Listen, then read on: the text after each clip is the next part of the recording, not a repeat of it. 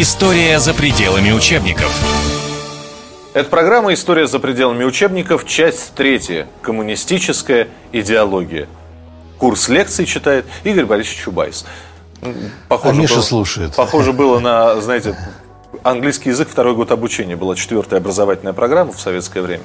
Кстати, неплохой образовательный канал, но давайте про коммунистическую Телевизионный идеологию. университет был, был замечательный да. цикл. Ленинский университет. Ну, Ленинский, я не Я другую смотрел программу, замечательно. «Отзовитесь гарниста» она называлась. Почему, почему, почему барабанщики не отзывались в этой программе? Но Я чувствую, от... что вы с детства прям были включены в средства массовой информации. Вам здесь самое подходящее кресло это перед телекамерой, перед, перед Вы знаете, в 1978 году цветной телевизор «Радуга» 716 в доме. Э, это, это было счастье для ребенка. А у меня гораздо раньше это появился. Ну, это, что вообще, мы будем вообще цветное телевидение появилось на 50-летие октября. Вот, в 67-м году. А вы сказали про какой год? 78 Нет, А вот, ну, видите, вот я более продвинутый в этом. Да, я... ну, да бог с ним, да. с телевидением, хотя вот вам тоже пример коммунистической идеологии. Включали программу «Время», знали, что закрома Родины наполнены, знали, что э, с очередной гениальной речью выступил генеральный секретарь Коммунистической партии Советского Союза Леонид Ильич Брежнев. Вот. А потом он поехал в аэропорт и э, проводил Мингисту Халли Мариама. Кто это такой, я понятия не, не имею. Ну, хорошо, я тогда продолжу этот анекдот. Вот этот Мингист Хайло Мариам, это лидер Эфиопии. Да, они, значит, попрощались, все, Мариам сел в самолет, улетел, Леонид Ильич машет, машет. Ему уже говорят, Ему... идите, Леонид Ильич, да, холодно, Леонид, простудитесь. Да, он машет, что машет. Вы, что вы, это какой-то средненький, средненький посол ну, Государство третьестепенное, да. Третьестепенное, третьестепенное, но как целуется. А, от анекдотов. А, а теперь, а теперь вернемся. Да. Было светлое время веселых анекдотов. Вот. А теперь вернемся все-таки э, к тому, что же такое комедиологическое время, как оно было устроено. То есть, прости, мы, вот тут уже я ошибся. Мы о комедиологическом времени мы уже поговорили. А теперь э, проблема, да, еще как был устроен комедиологический язык. Потому что язык э, в нашей стране, э, ну тогда вот появилось понятие новояз, советский язык отличался от русского, хотя формально грамматика, правописание и все остальное было, было именно русскоязычным, но язык во многом изменился. Хотя, кстати, прошла и реформа русского языка, Э, сразу после прихода к власти большевиков. Они реформировали русский язык. Ер и яти были отменены. Да, ер, ять, еры были отменены, но вообще-то это было подготовлено русскими лингвистами еще э, в, 12 13, в 1912-13 году, но началась война, и из-за этого реформа, надо же менять сразу словари, издавать энциклопедии, вот, реформу не провели. Но э, советские лингвисты, они внесли свою лепту – они вот в русском языке до 18 э, года был, была приставка «без», бессмысленный, бесславный, а э, после победы большевиков э, появилась с мягкой, с глухой согласной, глухая бесславный, бесформенный, а со звонкой без, безидейный, без, безграмотный там, и так далее. Да? Так вот, э, и в результате мы к этому привыкли, нас это не удивляет. Но как может быть бесславной православной стране? Как может быть бессмысленной православной стране? Это было очень, это был очень серьезный удар по ментальности, по, по мировидению, по, по картине мира – то есть э, реформа прошла уже на уровне языка. Ну, давайте Но... вспомним, извините, сразу перебью, э, вспомним знаменитые вот эти вот сокращения 20-х годов от Вхутемаса да, до... Да, да, конечно. А, Моз... А, а, обырвалка знаменитая, да, глав рыбы и прочее. Мосгорлабор Паом Коопсоюз. Вот, вот вам такое сокращение. Таблица на, на входе в здание. Московский, городской, дальше не буду расшифровывать. Мосгорлабор Паом Коопсоюз. Есть... Имена вот эти вот, да? Э, э, там, ноябрина, э, да. ленинина. Изменения, конечно, происходили в языке, хотя язык, конечно, оставался русским, но этот язык часто называют новоязом. Но в чем особенность комидиологического языка? Вот он несколько реформировался. Отбросить язык было невозможно, да? Хотя вообще, ну, не буду сейчас рассказывать разные истории, которые были в разных странах. Но вот э, радикально отказаться от языка большевики, может быть, хотели, но не могли. Но они его меняли. Как они его меняли, как он изменился? Во-первых, язык советского времени был такой э, очень военизированный, очень агрессивный. Особенно язык 60-х, 70-х годов. То есть дело в том, что вот картина реальности и сама реальность не соответствовали друг другу. Жизнь была одной, а победа коммунизма уже вот-вот-вот не за горами. Да? Значит, поэтому э, возникало такое раздражение, и у нас не просто э, там э, люди искусства, да, а у нас была армия работников искусств. У нас армия работников науки. У нас, переда... у нас животноводство, э, животноводство это, это фронт, это, это передовой фронт. Это... А труженики отправляются на подвиг? Труженики отправляются на подвиг для того, чтобы брать за высотой высоту для того, чтобы брать за рубежом рубеж. То есть весь язык был военизирован. Мы как бы жили в условиях мирного времени, но это мирное э, время э, в языке э, все это как было совершенно по-другому. Другая особенность, другая особенность языка в том, что у нас все ключевые слова поменяли смысл. Как? Почему? За счет чего? А потому что к ним всегда представлялось слово там либо советский, либо социалистический. Вот мы до сих пор говорим, что э, демократия с приставкой суверенная, она уже не демократия. Либо демократия, либо нет, да?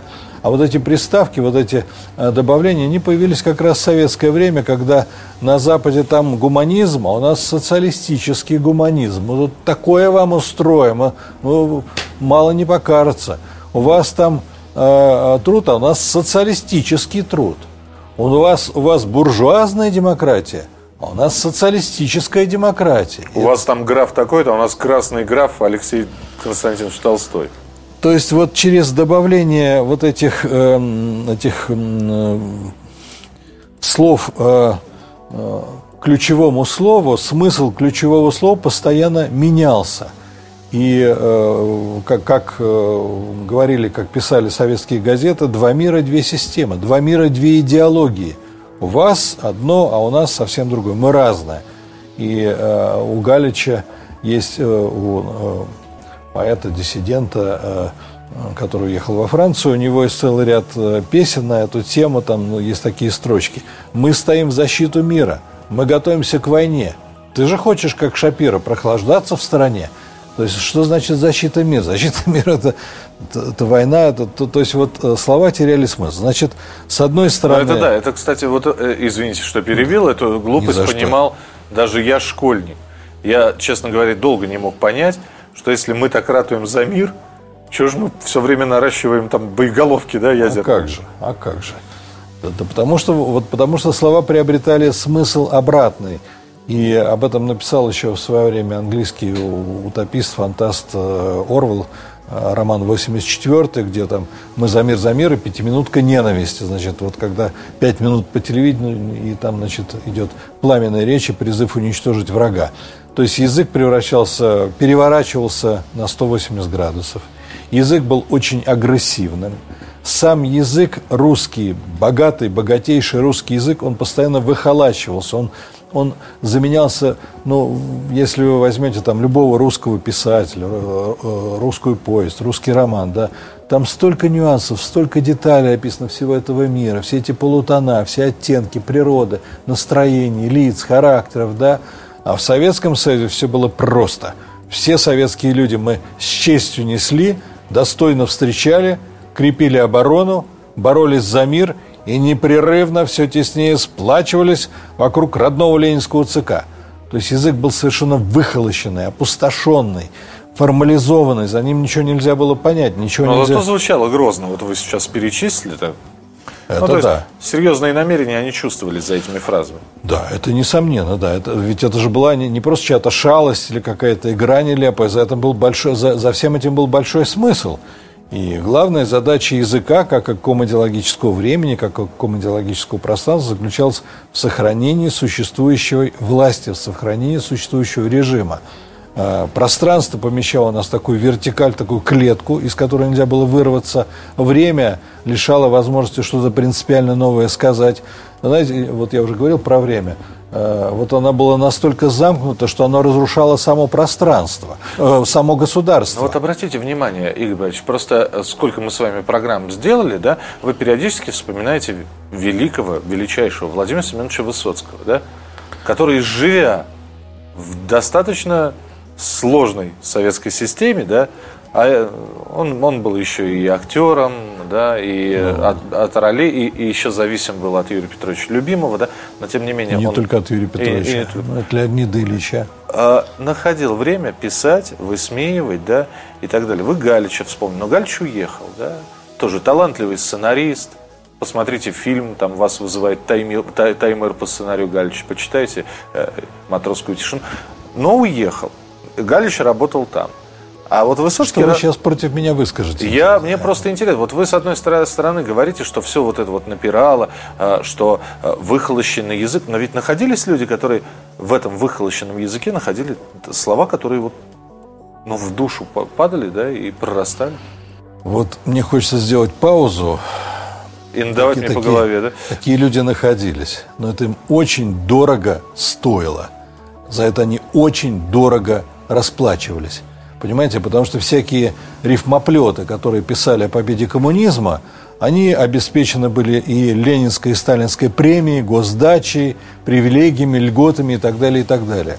А Владимир Семенович Высоцкий, с меня при цифре 37 в момент слетает хмель, ушел из жизни в 42 года. Высоцкий за всю свою творческую жизнь ни разу не выступил под отпечатанную афишу – Высоцкий постоянно наталкивался на все препятствия, какие только возможно. Вот недавно вышел фильм, совершенно потрясающий, о нем мало говорили, фильм «Высоцкий». И там показано, как его убивали, как КГБ его контролировал, как его сжимали, удушали, разрушали.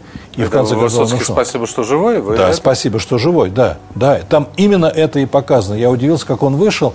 И, и кстати, он, он как-то почти не было комментариев, он очень быстро исчез с экрана. Ну, самый главный комментарий был, кто же играет Высоцкого. Ну да ладно, бог с ним. По, а, поэтому, находи, поэтому... На, находились люди, да? То есть. А...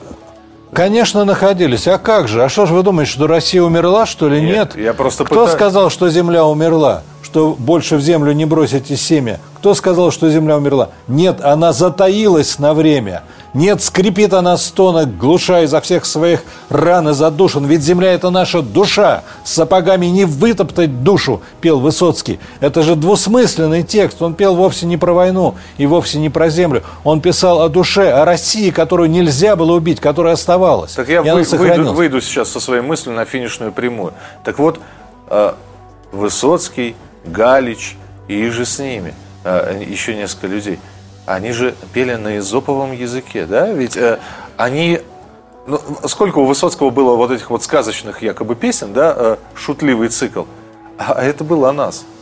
Ведь э, приходилось вуали, очень завуалированно, Конечно, да? конечно. То есть все дело в том, что хотя эта ком-идеология, она все опутывала, она все связывала, она все ограничивала, но даже в этой ситуации люди вырывались, люди пробивались, люди находили способ сказать то, что они думают. Но идеология-то была направлена на то, чтобы это никогда не произошло. Я, я вам далеко не все особенности языка э, как бы вот здесь раскрыл. Еще одна особенность в том, что э, в Советском Союзе как, как бы вот все нормальные человеческие чувства, переживания, они были фильтрованы и цензурированы. Например, в Советском Союзе не было секса. И, и слово «девочка» или мальчик в песнях не присутствует, это половая принадлежность. Есть слово «девчонки», Девчонки, мальчишки, мальчишки, девчонки. Девочек в СССР не было, секса не было. Но комедиологии, язык комедиологический спекулировал на а, вот чувствах, на языке, и поэтому, когда мы слушали выступление генерального секретаря, то потом нам газета комментирует. Весь советский народ с чувством глубокого удовлетворения выслушал доклад Леонида Ильича Брежнева. Какое чувство глубокого удовлетворения от того, что выслушал доклад. Вот в языке, идеологическом языке вторгались э, понятия из нормальной человеческой речи. И, э, и, и поэтому, э, ну или скажем, там вот религия была под запретом фактически, это не, разрушались храмы и так далее. Но границы рубежи были священные, и никак иначе. И целый ряд... Да и война священная, Великая Отечественная была, да? И, и рубежи были священные, и границы были священные, и война была священная. Хотя мы же все атеисты, мы же знаем, что Бога нет. О, чем там речь, да? Вот. Или э, у нас говорили не просто там ЦК или Политбюро, родное ленинское Политбюро. Родное это вот у меня там бабушка родная, дедушка родной, да? А у меня Политбюро родное. То есть этот язык, который использовал очень важные слова из обычного, из традиционного, нормального русского языка и включал их в другой контекст, и менялся смысл – вот это э, такие очень серьезные особенности э, трансформации, и это, осо- э, это очень важные такие детали, которые характеризуют, что такое язык э, времен Советского Союза, что такое идеологический, комидеологический. Но ведь заметьте, да, язык же тоже менялся, с каждым правителем менялся. А, при Сталине он был более агрессивный, уничтожить, раздавить, а, пристрелить как собаку, уничтожить ядовитую гадину – я рабочий и, и, и все мои товарищи гневно требуем осудить и расстрелять врагов народа. Это Сталин. А при Хрущеве, может быть, как-то полегче, может быть, э, было все-таки времена оттепели, я-то просто их не застал. При Брежневе косноязычие, когда можно было говорить долго, но говорить ни о чем. Я, я всех генсеков видел, правда, некоторые в гробу, но, но тем не менее застал и видел только в гробу. вот, да, конечно, язык менялся, и если в 30-е годы звучало такое энергичное «даешь», даешь там пятилетку в 4 года, то уже в 60-е, 70-е планы партии выполняются, решения партии выполняются, безликое – и э, в замечательном фильме «Доживем до понедельника» там как раз вот учитель, которого играет Тихонов, он говорит, а вы обратили внимание, что у нас в основном безличная форма глагола? А, работают, завод работает, магазин работает. Я когда э, в конце 70-х приехал в Польшу, меня первое, что меня поразило, э, объявление на входе в магазин. У нас работает с и до, да, а там мы працуем, мы, мы работаем – я, я работаю, мы работаем, там понятно, кто работает. Но сейчас вернулось это тоже. Мы открыты, да, на да, магазинах да, появляется. Да. То, то есть э, советский язык, э, конечно, он был еще и его, у него энергия угасала, потому что уже невозможно Экономика было... Экономика должна да, быть да. экономной. Да, это очень такая... Э, Социализм глубок... должен быть социальным, а, да? На войне как на войне. А на войне, да. Да, это, это очень интересные мысли. Хорошо, есть еще что добавить? У нас буквально минута в эфире а, про язык коммунистической идеологии. Но ведь лозунги-то были, тоже лозунги были. А, лозунги были, но они, э, они в общем-то, э, вызывали иронию и улыбку, и поэтому, э, поэтому я, я вспоминаю такой анекдот, когда особенно вот эта вся идеологическая обработка, языковая обработка, она усиливалась, когда была какая-то годовщина, там, годовщина октября, столетие Ленина. Вот на столетие Ленина появляется такой анекдот. Э, приходит на работу на радио, между прочим, человек совершенно в мятых брюках – у него спрашивают, слушай, ты что, не мог погладить? Да вот, говорит, включил радио, там столетие, включил телевизор, там столетие. Я уже утюг включать побоялся. Вот, э, то есть это уже людей доставало, вот, вот это изобилие, этот избыток. И поэтому, когда, другой анекдот, когда э, вскрыли труп американца, его печень, то в печени обнаружили виски. Когда вскрыли труп э, француза, то в его печени обнаружили контрацептивы. А когда вскрыли труп э, советского человека, то в его печени обнаружили программу КПСС. Все, э, закончили тему, которая сегодня, сегодня вот в нашей программе э, называлась «Язык» или речь в коммунистической идеологии. Но рассказ о коммунистической идеологии в программе «История за пределами учебников» обязательно будет продолжен. Финальная четвертая часть не за горами. Оставайтесь с нами. История за пределами учебников.